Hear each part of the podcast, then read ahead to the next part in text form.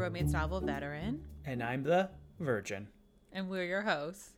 Hi, Clayton. Hello. How have you been? I'm doing all right, hanging in there. You guys chose the book this week, and it is The Hating Game by Sally Thorne. Yes, it went up against the Bromance Book Club, mm-hmm. which I thought for sure was a slam dunk. You thought it was such a slam dunk, you bought it. You're like, this is what I'm going to read. I'm going to buy it. Well, it was also on sale. Ooh, two ninety. Yeah, it was two ninety nine. So I was like, listen, I'm gonna buy it no matter what. You know, if it does, if it does get picked, good. If it doesn't get picked, it's three bucks. Yeah, I got I got my stimulus check. well, and also we probably will be reading in the future. I mean, that's yes. one that's been recommended to us so many times. It seems silly not to. Uh, but good thing I got my stimulus check because the hating game costs almost twelve dollars. Whoa! So those cartoon covers will, will get you. Now, is it the illustrators that cost so much? Is that what it is? Is that I, illustrators have had it too good for too long? I think. Yeah, I want to see. I want to see how long it actually took that person to draw that picture and and how much they charged for it because I don't know if that's going to be I think there's that's an inflated wage. I want to I want to see the breakdown. Right. Well, I mean, I think this is the issue with cartoon covers is that they're a way of sort of neutering it, making romance like easier to swallow for the masses, which you know, I don't enjoy. And then you feel like you can charge a little bit more because people think it's chick lit, whatever that is, versus yeah. romance. And this also had been recommended to us a few times. We got an email from Amy, and she says uh, that this is a hilarious enemies to lovers office romance that she recommends all the time because she loves it so much. So I wanted to shout out her. And now this is a very popular book. Yes. Already optioned. Yes, and I saw that and already cast. Mm-hmm. With two actors that I gotta say, I don't know about. You're not a big uh, Pretty Little Liars fan. Well, that the actress I, I can't remember what her name is, but Lucy Hale. Yeah, she has been in several Blumhouse horror pictures. She was in Truth or Dare. Blumhouse's Truth or Dare. And she was also recently in the Fantasy Island horror reboot, if you can believe that's a thing. and she's fine. She's fine but she doesn't necessarily have much of a spark for me as an actress. And then the gentleman that they cast is a guy that I don't know much about. Uh, but uh, there's there's there's like a there's very few young actors nowadays that would make me horny. Okay. Like back in the day, there seemed like there was a lot of actors that were hunks and there's not that many hunks around anymore. Well, is it because you were younger back then and then you were looking at other because now it's like a little bit pervy to be like, oh, that 22 year old is sexy. I still manage, but. Oh, you mean like if I look at a 22 year old man and be like, that's a hunk? That's creepy? Yeah. I don't think it's creepy, but I think it's uh, it's harder to find people outside of my age range attractive. Well, see that that's because you're a woman. I'm a man. I can find anything attractive. Men forget how old they are. I think the thing is, is men just constantly need to be reminded what their age is, because otherwise they run around thinking, "I look like I did when I'm 19." Yeah. Um I mean I think there are definitely like younger hunky guys. I mean the guy that they cast I didn't recognize him from anything, so I have no idea what he's like.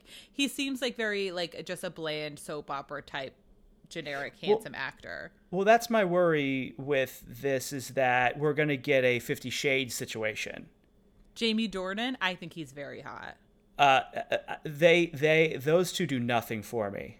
Well, they also so obviously hated each other and Dakota Johnson just whispers her way through everything. Yeah. So that's that's I'm I'm I'm we're getting way we got to talk about this book. I know, but you know when they when a book's being made into a movie, I just find it endlessly exciting. Now let's judge this cover. What did you think?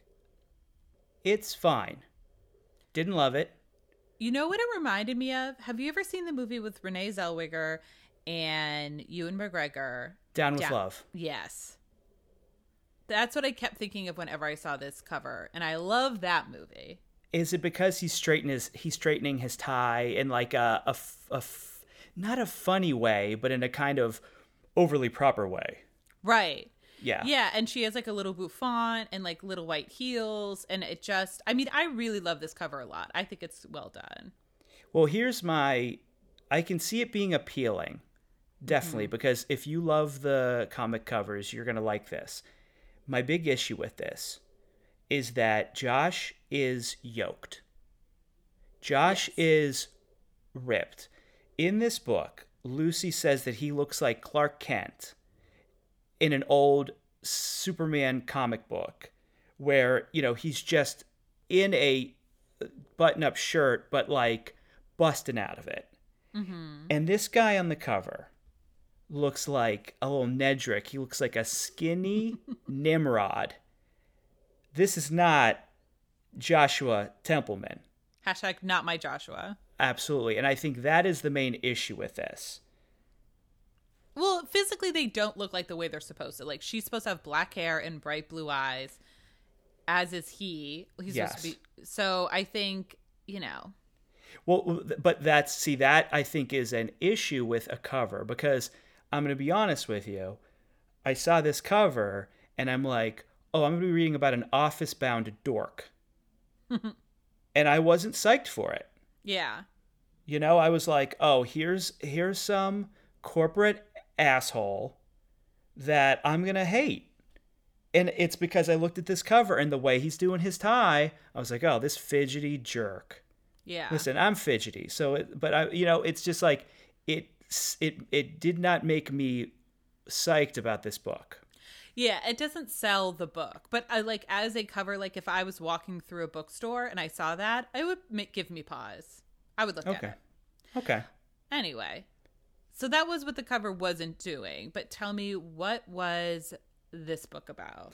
Okay, so this book is about Lucinda Hutton, known as Lucy, and Joshua Templeman, Josh, who work at a publishing company. And it was a publishing company that merged. And what happened was Lucy kept her job in the merger, and she had a, a really close friend who lost their job, and then they stopped talking. And it was all her friend. Lucy wanted to still be friends, but her friend couldn't get over that she lost her job. And Joshua was one of the people who, when they did the merger, helped figure out who was going to be fired and who was going to be kept. And they are the personal assistants to the different heads of the company, right? So, and they sit right across from each other at a desk. And they have hated each other since the day they started working together. They hated each other, right? In quotes. And there's a opening in the company for what is it like a coordinator some big uh, chief operating officer. chief operating officer which would essentially be the other person's boss if they were going to stay. And the lucy the person that lucy is um, the assistant to helen helena what's her name? Helen Well, she's French, so it should be Eileen, but I think, you know, Helen is fine. Eileen, listen, there's sticklers out there. Okay, you're right. You're right. So I don't know. Helene, we'll say that. And I'll I'll take, you know, I'll get I'll get crucified for it. She's like, Lucy, you got this. Lucy, you got this. And then his boss is Richard Bexley, who they call Fat Little Dick because he's gross and all he does is check out Lucy all the time. And uh, he says to he says to Joshua, "You got this," and they both have their horse in the race. But the the the, the problem with this is that Lucy and Josh start to have feelings for each other, and that creates some issues. And that's the that's the book. Yeah. I have to say, this book checks none of my boxes. And, you know, it's been around. People have been talking about it. People have been loving it for so long. And I've just been like, meh, I don't think that's going to be for me. This book was very much for me. It's sort of, it's everything I don't like in a book, but it's that old thing of when you have the right author writing the book, it doesn't matter. It's first person and it's only her point of view. We only have Lucy's point of view, which normally in romances I hate. So I'm like, I'm not here for one person, I'm here for two people. And it always just annoys me. But for some reason, I can't believe that this is Sally Thorne's first book. That's bananas because it is so well done. And I enjoyed being in her mind the entire time because she has a very chaotic mind. She's always thinking of a ton of different things at once. She has a really interesting perspective. And even when I was noticing things that were happening that she wasn't noticing, it didn't make me angry at her. I just sort of got where she was coming from the whole time and why she would miss these things or why she wasn't admitting certain things to herself. I really loved this book. What did you think? Well, I've been following the chatter on social media. Right? I have access to the Facebook page. I have access to the Instagram.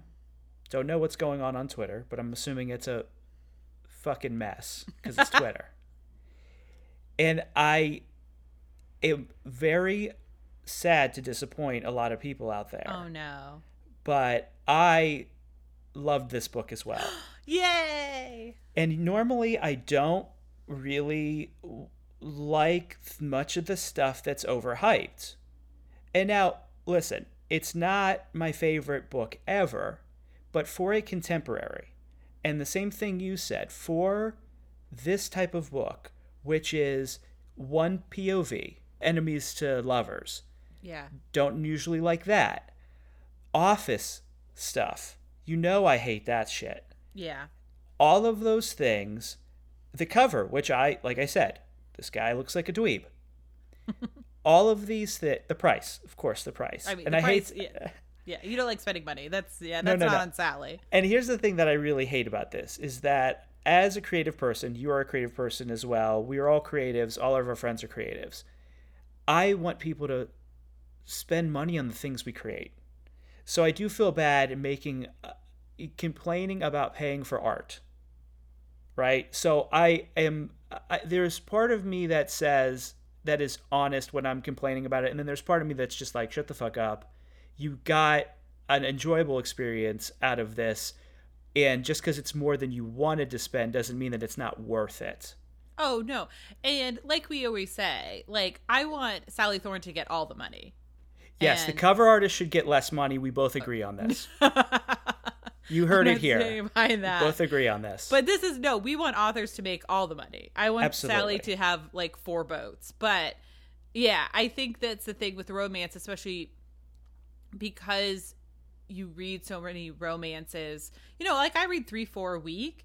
And if that's gonna be you know, if if romances are fifteen dollars a book, it's harder to justify. Not that you can't. And I would say anyone who's on the fence about buying this book because of the price, you know, you you know your own finances. But I would say this is worth it a hundred percent. yes, use your stimulus check if you got one. Stimulate the economy by purchasing this book. But I will say, I really did like this book a lot. And I do think it is a feat uh, by the author to make someone like me like this book. Yeah. Because it's everything like you said it's everything i don't like. It's i was so going into this and i always say that i'm, I'm, op- I'm open-minded when i when i uh, when i do this podcast. But uh, to be frank it's very hard to be open-minded right now in the current situation because all i want to do is hunker down and fall into the things that i know will give me joy. Like it's very hard for me to want to explore new things when I'm really like, okay, I got a new thing going on. The world is a new thing now.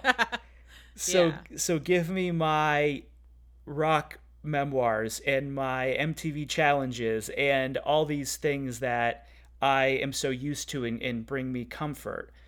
But I but I, I did I loved it and it's also a slow burn, a very slow burn. And I mean there's no sex in this until 80 some percent into this book. Mm-hmm. And I love that about it.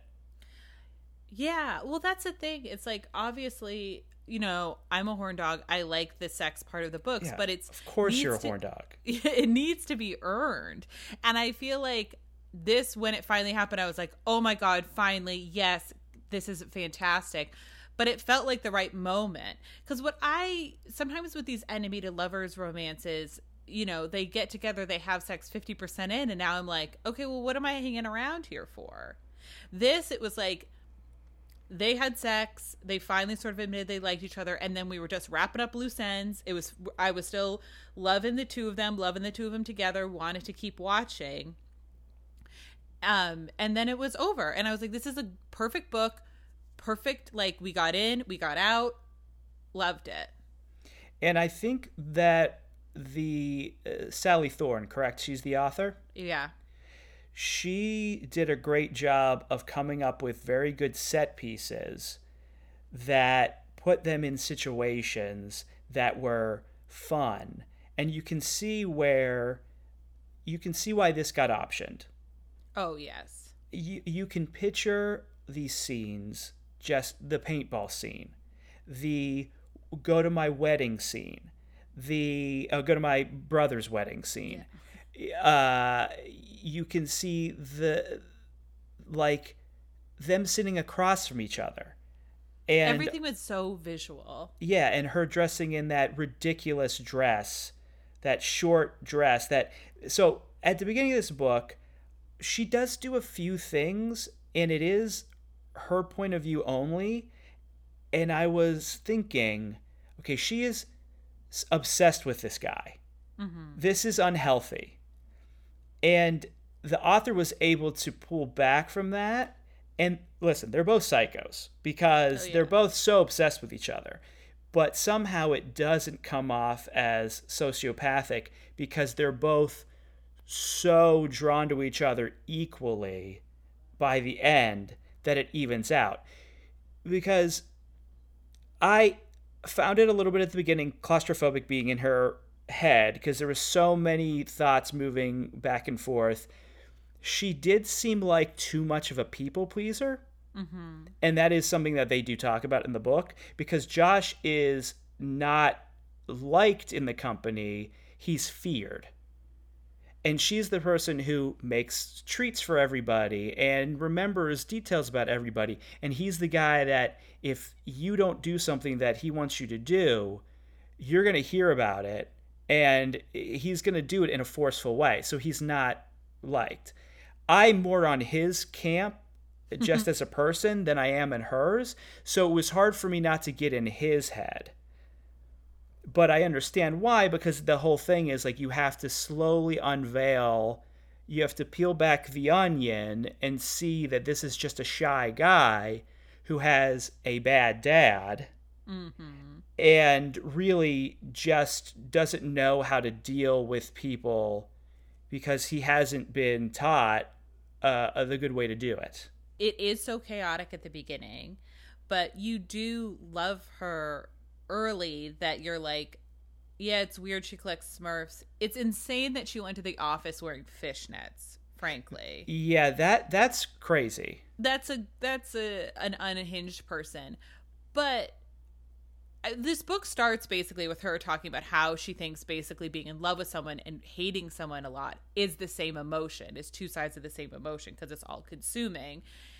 And I loved that the book opened that way because she's basically saying, Oh, there's a part of me that knows I'm in love with Josh, but I'm going to be masking it with hatred for a little while. And it all kicks off because she shows up in that ridiculous outfit and then has to pretend that she's having a date, even though she only did it to make Josh want her. Yes. Well, and she she also photocopied his his desk calendar or what is that? Mm-hmm. His um planner. his planner and he makes certain marks because the thing with Josh is that he's very tidy and type A. So he always wears the same color shirt every day. Not the same color every day, but he wears, say, mustard on Tuesday and sky blue Well, he on has like a rotation. That yes. He does. Yeah. So he's got a rotation of different colored shirts that she keeps track of. And then he does these marks in his planner that she always is wondering what these marks are. And she goes so far as to take his planner when he's gone, making a photocopy, and then try to decode it.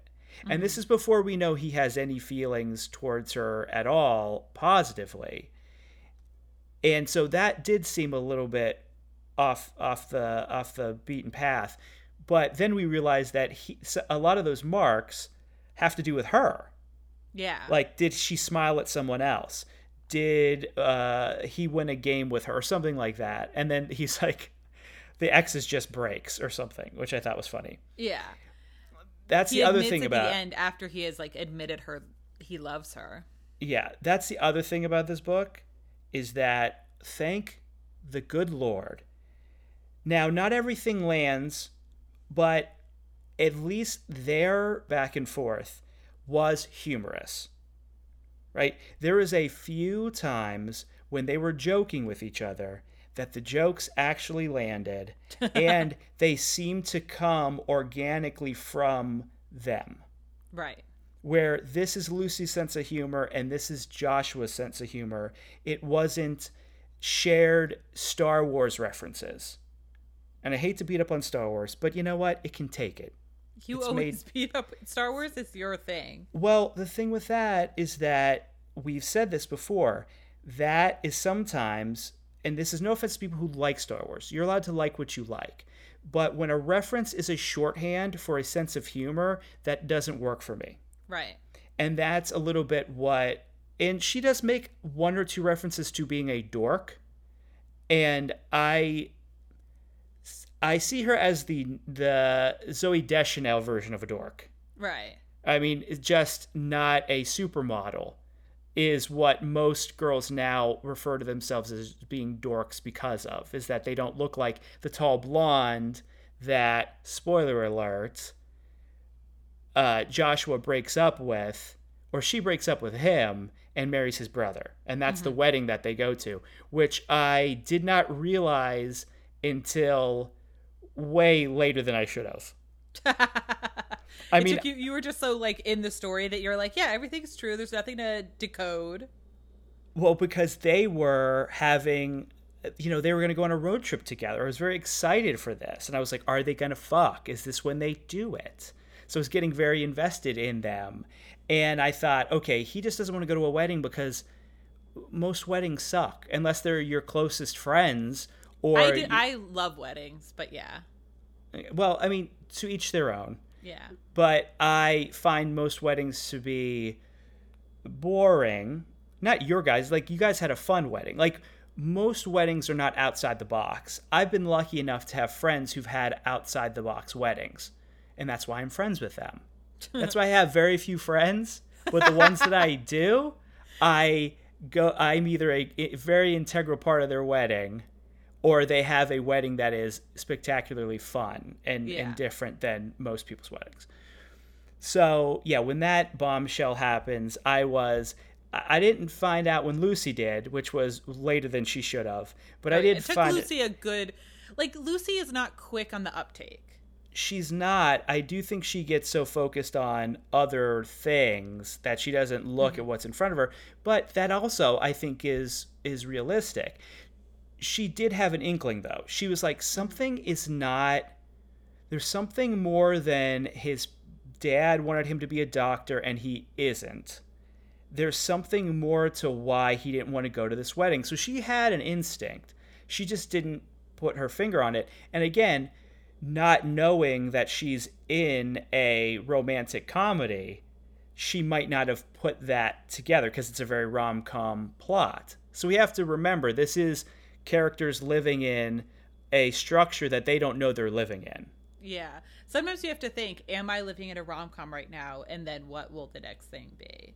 My rom com would be one of those films that is like so long and laborious that you're like something has to happen. Like this would be the most. You're like in Uh, a Terrence Malick movie. Yes, Like, I'm in just a. images and no plot. Yes, I I'm in a Warhol film, like the guy sleeping. Oh yeah, you're experimental cinema. I'm experimental cinema. If I was a rom com, I'd be experimental. I feel like your rom com is like you start sending like notes to a girl across the street through your windows, draw little things, you recommend books to each other, and then the pandemic ends and you both come down the stairs and out of your apartments and then you just meet in the middle of the road. Well, that's so romantic. That's so sweet. You should start doing that. See if there's any women across the street. I live across the street from a church, yeah, well, hmm. so maybe there's a horny nun. listen. A lot of my teachers growing up were former nuns because they fell in love.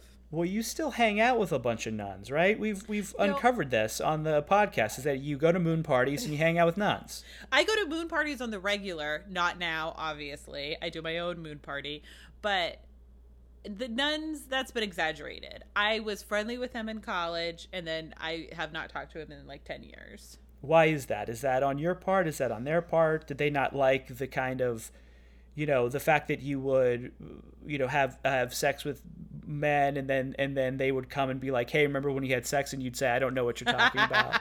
Something we also revealed on this podcast that you forgot many sexual partners. Not many. I forgot that one while I was talking to him. No, uh, I don't know. We just grew apart. Okay, that makes sense.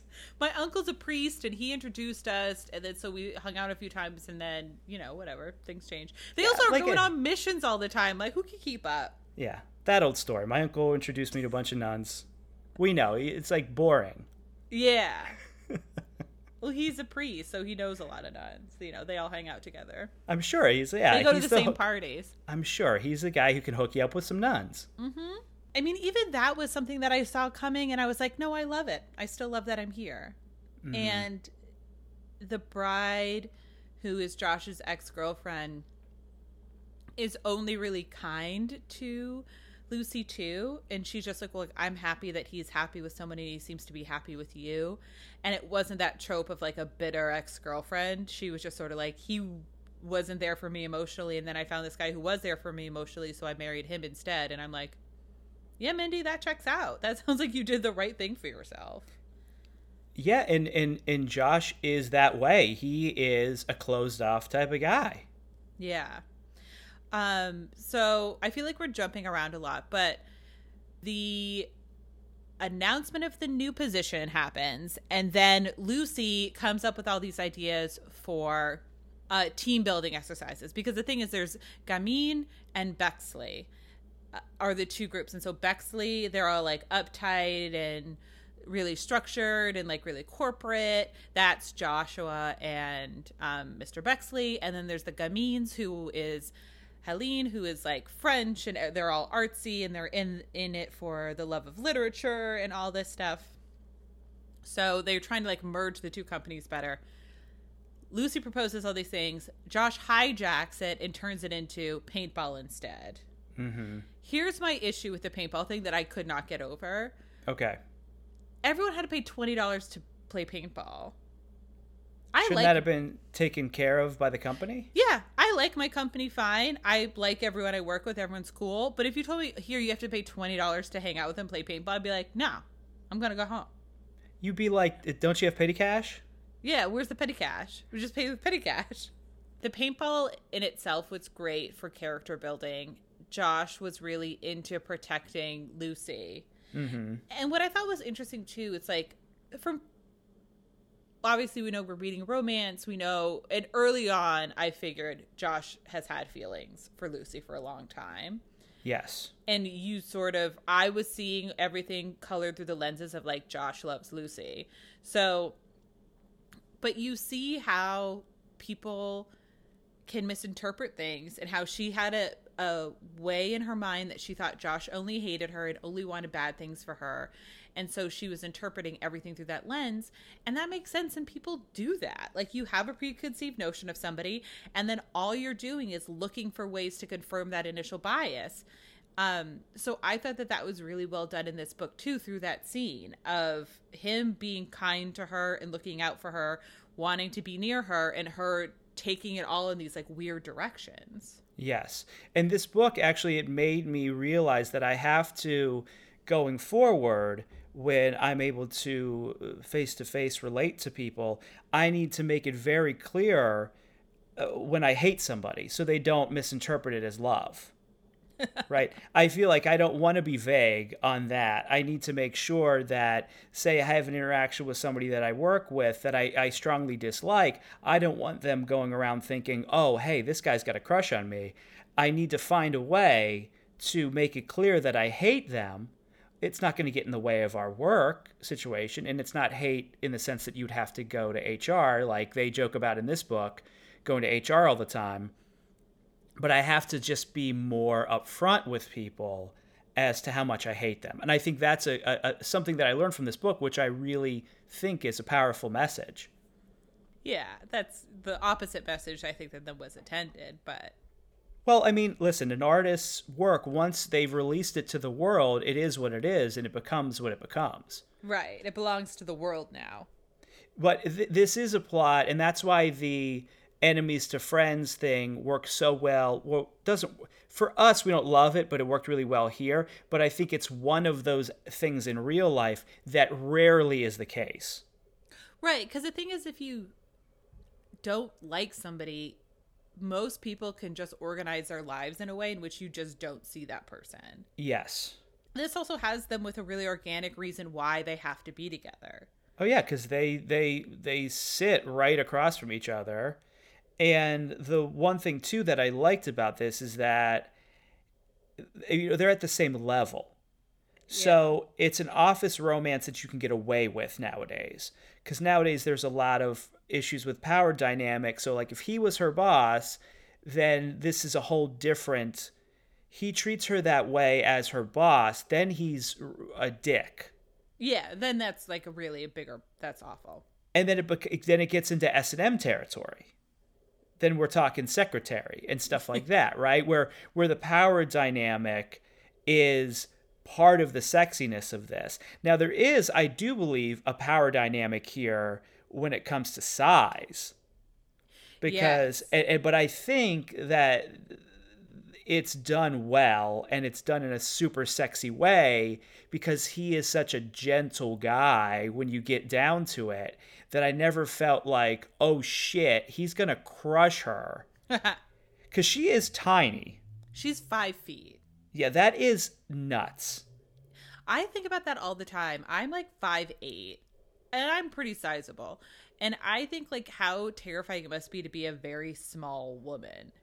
Well, I dated a very small woman, you, you know. Did. Yeah, and and uh, Pat, producer Patty said, because producer Patty's what six three, and he just said I couldn't imagine uh, going through the world the the her size because everybody just seems so much bigger. Yeah. And well, she talks about it too. She talks about only dating guys that are like but she's like dating guys who are like five eight, which is like you know I think an average size for a guy, but it's still like significantly taller than her. And but she said she did date a guy that could wear her jeans. Oh yeah, she likes little guys normally. Normally, but not Josh. He's no. a big one. What Josh notices because he's always paying so much attention to her at paintball is that she's sick. And even though she started up like a flirty office romance with um Danny. Tool. Yeah, who sucked from the beginning. At first, I was like, "Am I going to feel bad for him? Is this going to be like a James Marsden situation?" No, he ended up being kind of a tool. He uh, takes her home and takes care of her through the weekend while she's very ill. Yes, yes. I ate up with a spoon. I loved it. I was going to say, you love that, right? That's oh, a trope that you love. It was so well, that's what you're talking about. It's like him being like this big guy who could be really intimidating. It could be really scary for her as a tiny person. But instead he like is so gentle and so in tune to her needs and in tune to what's happening w- with her that he notices that she's sick and then takes her home and like is changing the sheets calls his brother who's a doctor to come over and take a look at her and um, cleans her apartment. I, Yeah. I just thought that was so sweet. And I'm like, she's so bonkers that she doesn't realize, like, oh, he must love me or like me. Instead, she's like, ew, he saw my barf and he's now going to use that against me, which is like, I'm like, you dumb dumb. I mean, I still Yeah. love her, but I was also like, come on, you silly. Yeah, I I mean, I'm not a big fan of that trope, but I did like it in this situation. Have you ever taken care of a girlfriend when they were really sick? Absolutely. You have All the time. Oh, all the time. It All was- the time? Uh, How yeah. sick is your girlfriends? Uh, very sick. I only date very sick. I mean, well, the thing is, is that it, have you ever heard of Munchausen uh, by proxy? Oh no, you're gonna confess to something now? This Yeah, why not? Into a different kind of podcast. I mean, I've it's been so long since I dated somebody that the statute of limitations are all, all gone. So I can say this. Let's talk about Danny for a second. Danny is the guy that she kind of has a she thinks is cute. He works in the he does illustrations or whatever Graphics, yeah. graphics, right? So he makes these what like you know he's the kind of guy that would make this cartoon cover or whatever. Mm-hmm. And at first, yeah, he seems like a nice guy. And this is what and this is what I loved about Joshua, Josh, is that he's like he makes a crack about this guy being a nice guy. Like, oh, that's the best that's the greatest thing you want to be called as a guy is nice.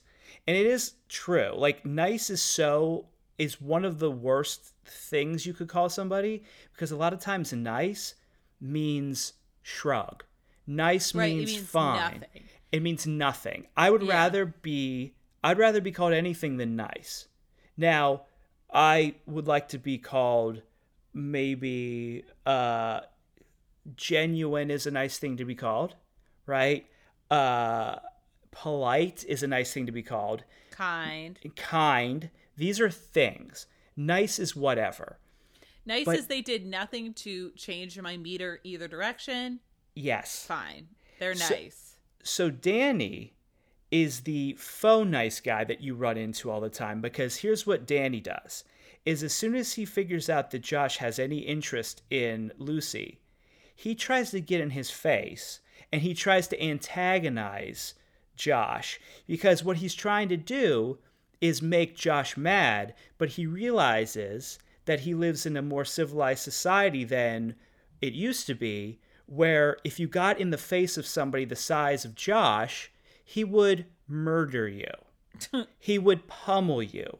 Like, this is a, a situation that I'm not condoning, but I think now there is that level of you have these guys who don't have any sort of fear, and they don't have any sort of personality or backbone and they can just challenge everybody and everybody's opinions and everybody's thoughts because they know that the repercussions aren't going to be severe for them.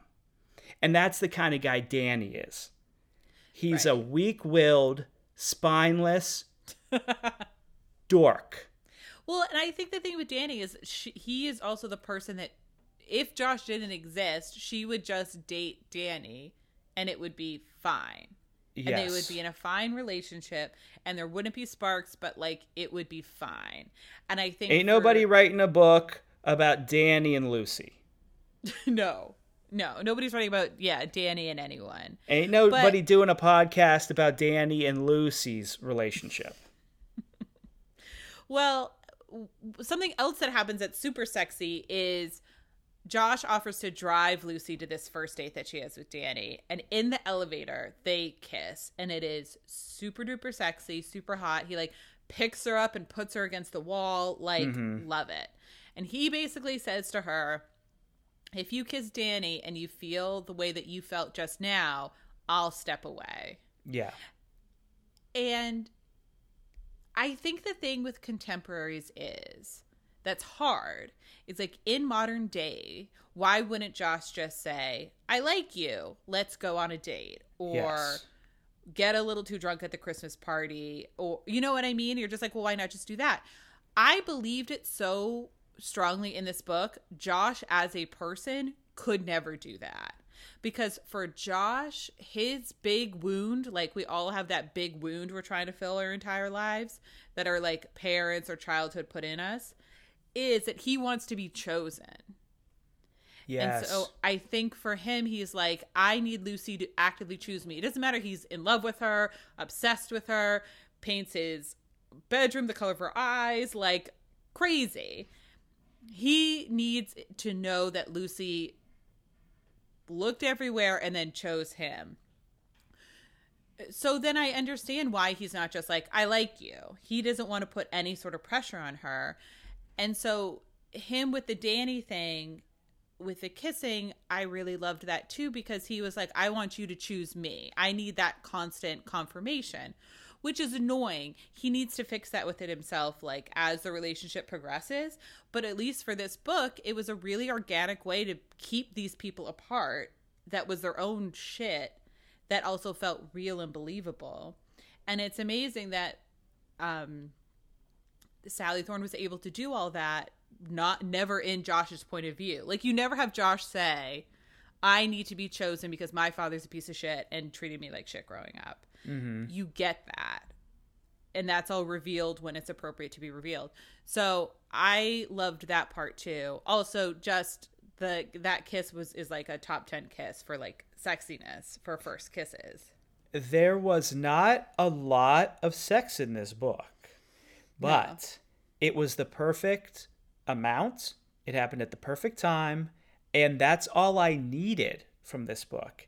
Right. If it would have had more sex, I would have felt less engaged in their love and their romance because it would have felt to me more lust driven than it actually was. Like, I think these two are so good for each other. And I would believe a happily ever after with these two. Yeah. And these are also two characters that are not just like he's perfect and she's perfect and so they're perfect together. It's like no, these are two like not easy people. these are two no. difficult people who have a lot of issues, but I believe that together they will work those issues out and yes. each become better people through the relationship they have with each other which is what I consider to be in a successful relationship. And you don't always get that in these books. Yeah, when you finally interact with his family, with Josh's family at the wedding, and you see how his father is so much like him, yet mm-hmm. they can't communicate, which is so funny because that happens so often and the mom is a sweetheart and the brother the brother is just kind of like whatever but he represents that nice guy that he thinks lucy wants to end up with right. and that all women want to end up with because that always happens to him i love that her parents were like sweethearts mm-hmm. because we see so many of these books that every parent is an asshole the mom the dad and the only person that's really an asshole and it's only because you know, we're only getting to see that one aspect of him is Josh's father, who we see has a relationship with the mom that is very similar to Lucy and Josh's relationship. But the, that, that was like a different time. So, there, you know, you're going to be less evolved if you're somebody in your 50s or 60s than people that are in their, what, late 20s, early 30s. Yeah, just how people are socialized. Yeah, yeah. But I mean, that's the thing is like there are layers to this book that when you start talking about it, you see them, but you're not seeing the seams while you're reading it. Right. You're just Which, enjoying yourself. And I think that is a feat. I think mm. that's because most of the time when I read these um, these contemporaries, I'm seeing the seams. Right. I'm seeing them pulling the strings, and of course, there's you know the strings pulling here. She gets sick. The, the having to share one hotel room, like those kind of things. You, they're I mean they're tropey, but they're at the highest level of that trope. Well, that's the thing, and I mean, like the name of the podcast is learning the tropes. It's like tropes aren't bad in of themselves, but when they are done well, they are like magnificent. It's amazing. It's elevating.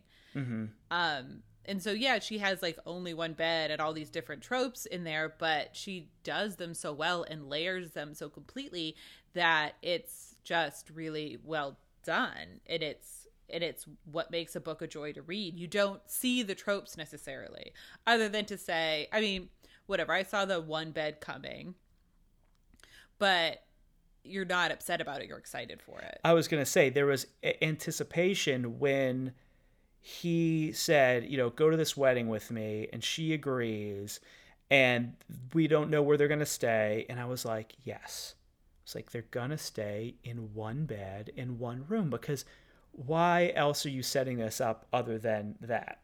Right. And I and I wanted it to happen. Yeah, I want. I would have been so mad if there had been two bedrooms. Be like, "What are we doing here, people? Get them together." Yeah, I mean, it was a great book. I'm sure there's more that I would want to talk about. The uh, her parents run a strawberry farm, and it's called Sky Diamonds, which is cute. Yes, because of the Beatles. Yes. Uh, I thought it was cute. Well, I will say, I hate nicknames. I hate the cutesy nicknames. And shortcake, that was the one thing I did not like it. And I know it's an integral part of it, and it was important to know why she's called that. Now, for the younger people in the audience, there is a character called Strawberry Shortcake. There's also a dessert called Strawberry Shortcake. So uh, that's why she was called Shortcake because her parents owned a strawberry farm. Uh, I don't like pet names, and anytime he said shortcake, I lost a little, little bit of respect for him. Even though at first he was, at first he was supposedly doing it as a knock and a dig on her, but it did end up actually being something that he really loved about her, and he even would do Google Trips to find, uh, you know, uh, uh, like cheap flights to get to the strawberry farm even before he started dating her Yeah. because he wanted to see where she came from. Oh, another moment that I loved was when they're in the hotel room before the wedding and she's getting ready and he's like, "What is your lipstick called?" Cuz she wears this same red flamethrower lipstick the whole time. And I thought that was such a great like that's one of those things where it's just like a line or a quick scene tells you so much more about what's happening because like in him needing to know what the lipstick is called means that like he has been obsessing over her lipstick and trying to figure out what it is and looking it up and not being able to find it to the point where the second he gets the opportunity to ask what the lipstick is called he needs to ask. Um Because he's been painting the, the the lips of mannequins for for months trying to get that right shade. Yeah, he has all those heads under his bed. It's disturbing when he pulls it out. No, that doesn't happen. I mean, and that's the thing about this book is that it is t- almost to that point because he does paint, like you said previously, he paints his bedroom the color of Lucy's eyes. That was almost a bridge too far for me. And you know, it's so it's so nuts that this book can pull it off. Because uh, that is that is uh, obsessive behavior. That's crazy. But yeah, somehow it just barely straddles the line, or it also just shows that like how much Josh was obsessing about her. Yeah. And I think there's going to be an adjustment period too. Like if you spent that long imagining somebody in every aspect of them, when they are in front of you, it's different. It's turns like quotidian, and so you have to sort of adjust to that, which I imagine they will. I don't necessarily think it's smooth sailing for this couple. I think they're going to end up together for the long haul, but I don't think it's easy. I think they still have some rocky shores, but I believe There's a lot of work. Yeah, There's a lot of work like any relationship. totally. It feels more real that way. This is the this is the big question. Would you fuck them? Yes. You would fuck them both. Yes. I mean, Josh is a very attentive lover. I think he would be great. And then Lucy seems really cute. I would say Lucy is a little bit too much for me. Yeah. In the i i she's a little scattered. She's a little all over the place. Mm-hmm. So I'm gonna say no on Lucy, wow. Okay. but I'm gonna say a big, big yes on Josh. Yeah. This guy, the way the way they describe his body, the way Lucy describes his body, I mean, come on. He and he treats his body like a temple, which I respect. This guy goes. To the, this guy hits the gym. This Yeah. guy isn't eating treats. This guy barely. You have to force him to have uh, a bit of ice cream. This is a guy that I could get down with. Yeah. because we wouldn't eat sweets ever.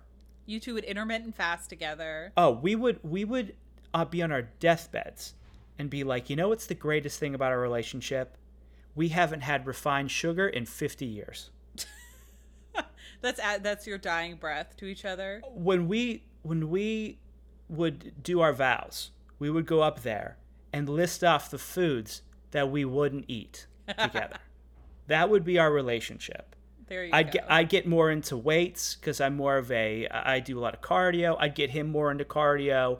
You know, I'd still want him to be beefy. Like I- I'd want to be beefier, but not as beefy as him. He's got to be the beefy guy oh yeah. because I think he's got the build for it. He's you also yeah. I mean, you can't compete with Josh. He's like six five, just a Yeah. hunk of yeah. absolutely. I don't have the I don't have the structure for that.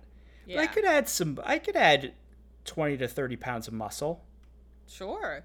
Yeah. So I mean that I I think and I get why all the, you know, people on the troop and on Instagram again don't have access to Twitter say that he is like an all-timer because I do think he's up there for me. Oh yeah, he's definitely an all timer. I would say Yeah. for contemporaries, without a doubt, definitely But- contemporaries. By far contemporary, I think he's my number 1. The only one that would be close is bringing what is that? And I, you know, I'd love this, but Gabe. Cunnilingus Gabe, Taking the Heat by Victoria Dahl. And you know what? I love that book so much, but the title, it's got we got to change that title because I can never remember it. Yeah, it's a book I love too, and I cannot keep that title in my head. Call it yes. Cunnilingus Gabe. Yeah, that's what we want to say anyway. Yeah, but that I think uh, he's the only one that is like close. My top three contemporary heroes are probably Josh, Gabe, and then maybe the guy from Chloe Brown, but I can't remember his name. And he was like Oh. a woodworker. He had Oh, Red. Oh, Red. Yeah, Red. Yeah, red. Yeah. He's too red. He's too red for me. Or the hero from Luck of the Draw. He was very sexy too, and he had that camp. He was outdoorsy. I bet he smelled like pine. Yes. Well, listen. I want whatever soap Josh is using. Yeah. I That's love some soap. expensive shit. I know. I love I love good smelling soaps and I need more access to them. Now, obviously now I don't have access to anything, but w- once this ends, I need to really up my soap game. Do you want to hear some Goodreads lists? Of course. Or do this you got wanna ask? this has to be on every list. I mean, this was on 10 pages of list, and this book also came out in 2019. So this is breaking all the records. Yeah.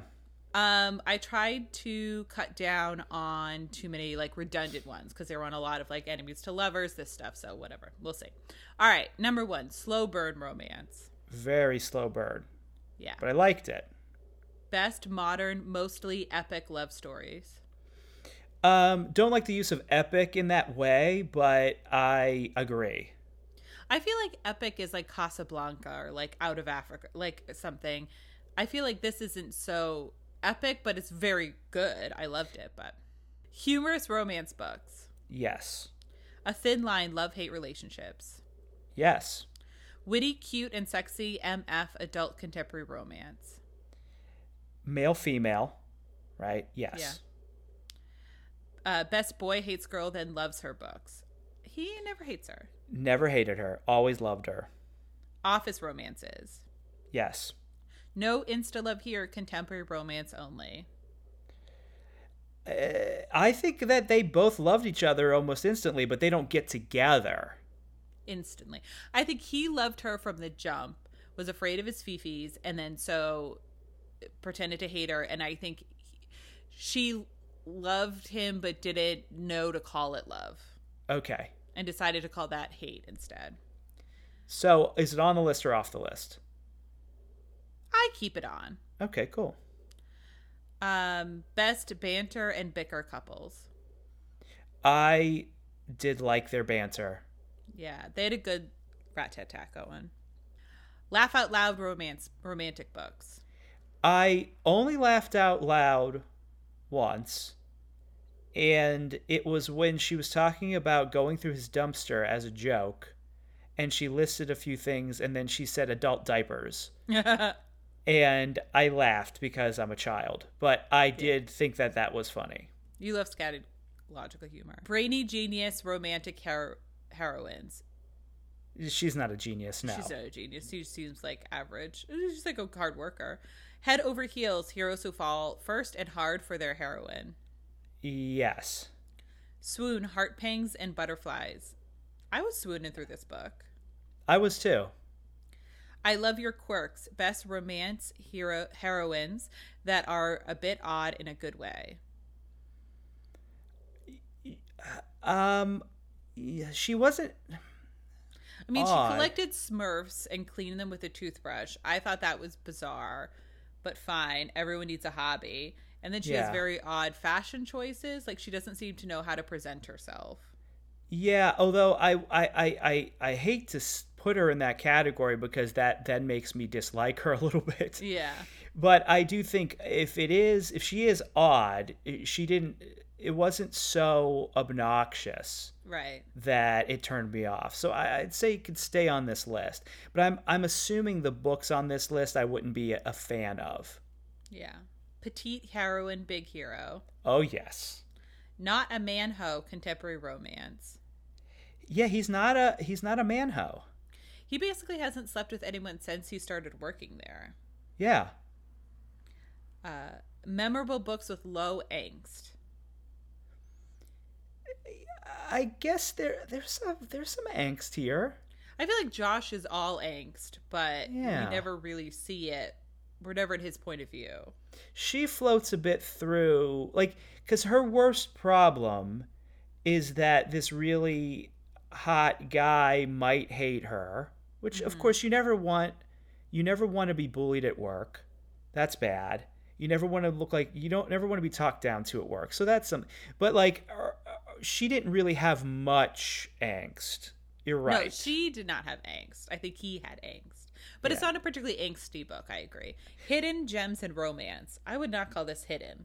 I No. feel like everyone's talking about it with good Uh, reason. Yes. Agree. Har- Take it off the list. Yeah. Heroine is completely ignorant of the hero's love. Yes.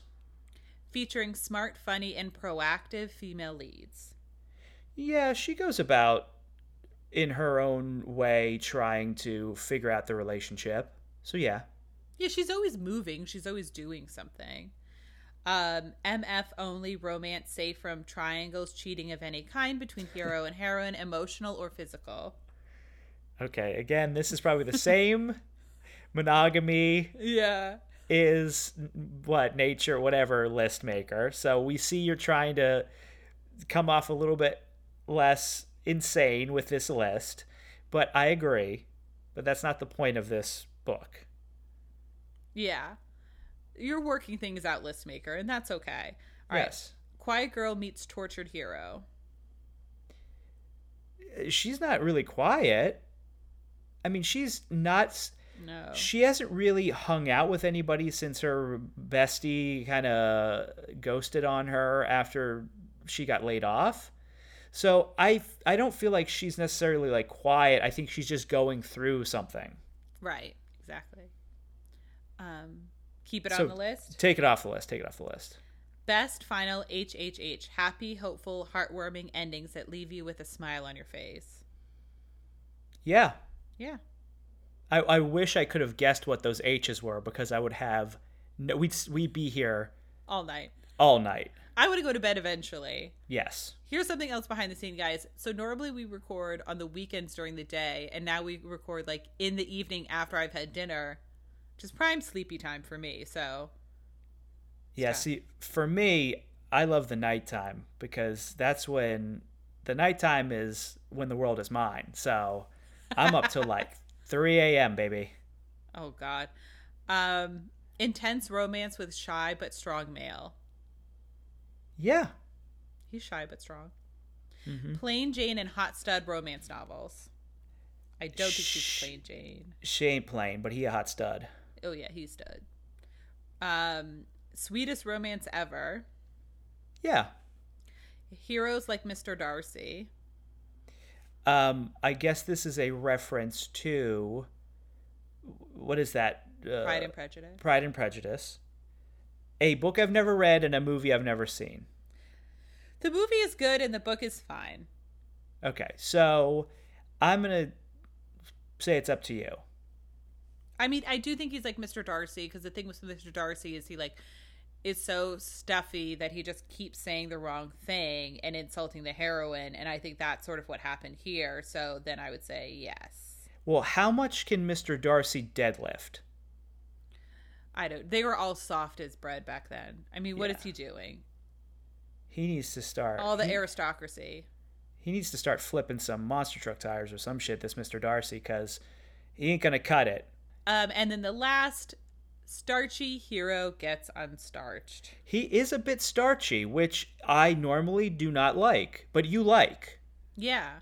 Well, I like that they come become undone for the heroine. Yes. I if they're starchy the whole time, I'm very bored. But if they're like falling apart by the end, which he never necessarily is falling apart for her, but it's still romantic. I still like it. and there are a few times where his uh clothes get his hair gets screwed up and his clothes go askew that i think is enough of a unstarchy moment that i got i liked Yeah. Um, and then so our old friend Ruby Lang, who's been on the podcast, so she is part of a um, is it called an anthology? But like this book of different short stories where the theme is all starchy hero gets unstarched. oh fun And it's called He's Come Undone. So if that's a trope for you, pre-order that now. oh oh so this isn't this hasn't come out yet No, I got a sneak peek, but I'm very excited to read it. Let me tell you. look at you It's gonna be good. Um, all right, Clayton. What are your tropes? workplace romance office romance size difference miniature heroine she is, Miniature. she is tiny Yeah. slow burn, long time without a sex scene, alpha male. Now, I think Josh is an alpha, Oh, yes. And he's the kind of alpha that I love, where he, you know, you know me, I love an alpha, and he's the kind of alpha that at the end we realize why he's an alpha and he can work on the things that make him off putting. Right. He takes care of his kingdom. Um, annoying pet names, again, Every pet name is annoying to you. Ev- everyone is bad dad sweet parents otherwise though because her parents are very sweet and his mom is very sweet. Yeah. hero nurses heroine back to health. Shy hero. Gym rat hero because this boy is doing his work in the gym. Good for you. Only one room slash bed. Health conscious hero. Couch worship because she loved uh-huh. his couch. I mean, I had major couch envy because my couch sucks. I- couch. love a good couch. Mm, there's nothing better. I miss I think that's the thing I miss the most in my new apartment setup is no couch. Mm, that's tough. Aaron, what are your tropes? So only one room bed. Enemy to lovers. Amazing first sex. Cause it's not always amazing the first time, but this was like phenomenal the first time, like the best sex ever. Um tall hero, tiny heroine, uh single point of view, first person point of view, collections, she collects Smurfs. Heroine is sick and hero helps her. Hero cleans that heroine's house. I loved that so much. Um, I've loved you so long. Bad family. Elevator kisses. Kissing in a closed space. I realize this is a trope I love. Yeah. Elevator kiss. I also still think about the kiss from um, Kate Clayborn's Luck of the Draw. I'm almost certain it's that one where, where they're at the camp and they make out in the bed, in the bunk bed. Oh yeah. That was really sexy too. Um, jealousy, he gets very jealous of Danny and sort of dismissive in a way that, like, in real life I would find problematic, but in the book I'm sort of like, yeah, I accept it. Um, bickering, bantering, hero has low self esteem, heroine stands up for the hero. Great. That's it. Now, Aaron, I don't know if you want to do this, but I, I, I made a little game for this episode. Oh, Okay. And it's a short game, but it's called the Clayton Game. and since this is a book called The Hating Game, what I'm going to do is I'm going to list off an item or a person or a thing, and you're going to tell me whether I hate it or not. This is so. I love this. Okay. Do you want to play I'm this game? I'm to be so good at this game. I think you will be good at this game as well. Tea. The drink, the beverage, tea. Love?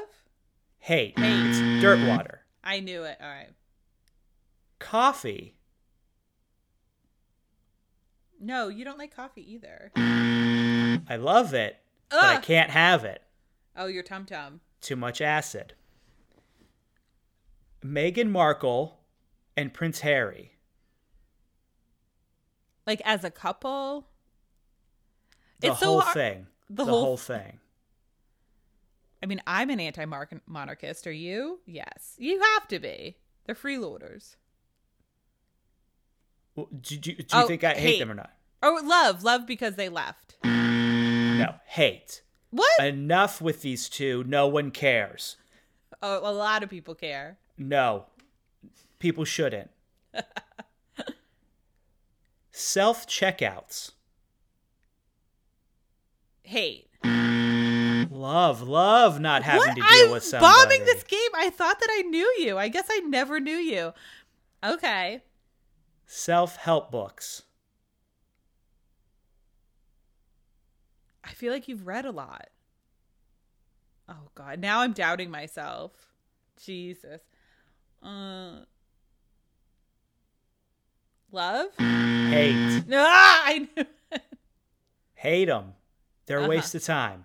I've read a lot of them. They're a waste of time. Yeah, I forget how many books you read that you don't like. Uh, good amount. Essential oils. I mean, bergamot, love. Hate? Love. I love Oh essential oils. I'm all about the essential oils. Ah. I'm like a Christian scientist with the uh, with the essential oils. I didn't realize oils. that you loved essential oils. I have a really good diffuser. Yeah, I need to get a, a, a, a my diffuser broke. Mm-hmm. It's a whole long story. We should go into it. Yeah, people are on the edge of their seat. Taylor Swift. Oh God. I mean, I've been wrong literally every single time. And I don't remember you ever talking about Taylor Swift. But I do feel like you would respect her as an artist. So, love? Yes, I love Taylor okay, Swift. thank God. I think All she's right. a great songwriter. Red is one of my favorite albums ever. Internet challenges. Oh, hate. Of course, I hate internet challenges. Don't challenge me, internet. I've got enough going on already. Enough with the challenges. Cyclists. Hate. Hate. Hate cyclists. As your runner, and you can't yes. be both. Can't be both. Thank you so much. The U.S. Office. The U.S. version of The Office? Yes. Hate. Yes. Overrated. What's going on? These this generation of kids is being poisoned by this dreck. okay. Last one. Ben Affleck. I'm trying to think like of anything you've said about like that new basketball movie that came out. He is a good director. So I would love. Yes, love you, Ben. I'm rooting for you. Great job. He and that, listens. And Yeah. that is the Clayton game. I loved that game. That was a lot of fun. It's hard because once you get a few wrong, you do start doubting. Yeah. All right, Clayton. So, do you have anything that you're swooning about this week? My swoon for this week is a book called Paperback Crush, written by Gabrielle Moss. And what this book is, is it's a book about 80s and 90s teen fiction. Cool. And so it's about Sweet Valley High, Nancy Drew, all this stuff. And it's real fun because I used to read a lot of, you know, teen fiction, but guys' teen fiction. So I didn't read a lot of the girls, the Sweet Valley, the the Nancy Drew, the What things like that. guys like Hardy Boys? Yeah, Hardy Boys. Uh, the Gordon Korman wrote a bunch. Louis Sachar, Satcher, the guy who wrote Holes. But he wrote some some like the the the boy who lost his face, which what was one of my favorite books. And there's a boy in the girls' bathroom was one of my ultimate favorite books. But this is about the the girls' side. Like, listen, I mean, you can read whatever you want, but back then, things were seemed a lot more segregated. You know, like if there was a, I would read whatever, but if it had a pink cover, I was like, I don't know if I can do that. But like this is about Babysitters Club and all these, but also those books that were about teen pregnancy and abortion and things like that. And it's it's actually it's like really funny, but it's also very insightful about the trends uh, of teen fiction at those times. So they also cover your Christopher Pikes and your R.L. Stines, you know, Fair, Fear Street and stuff like that. And I was always fascinated with those books, but I was too uh, too much of a scaredy cat to read any of them. So it's a real fun book, and it's nice light reading. And I think what it'll, what it, it will do if you're somebody who used to read these back in the day, it'll make you wanna go back and dig into some of those books maybe you hadn't uh, read in a in a while. Have you ever read like did you used to read Sweet Valley and all that stuff? Sweet Valley always seemed like it was a little bit too cool for me. I think I had a good idea of my place, but I was reading. I read all of Babysitter's Club. Yes. I actually I had lunch with Anne M. Martin once, which was a big highlight of my life. Wow. It was very cool. How'd that come about? Um. So my it was like from my mom. So my mom is a labor and delivery nurse, and she started a support group called Motherless Mothers. So it's for women whose mothers had passed away before they had children. It was based on a book of the same name, and Anne M. Barton had experienced that and then so she was organized with the group and came to town for some reason and then we ended up all having like lunch together. Wow. N- my mom knowing i was a big fan and then and, and martin knowing i was a big fan because i was there i told her i was.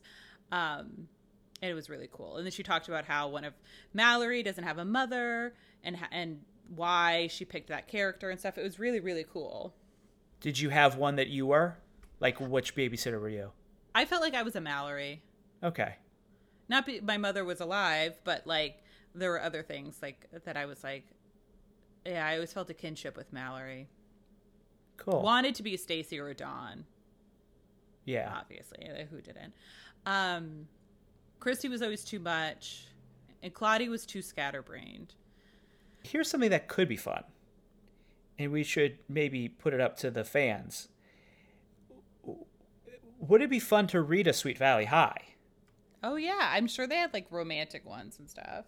like that might be fun as a kind of uh, change of pace. Now it wouldn't be a romance, but it would be like yeah, like a romantic one. So one that is specifically a romance would be interesting because I've never read a Sweet Valley High.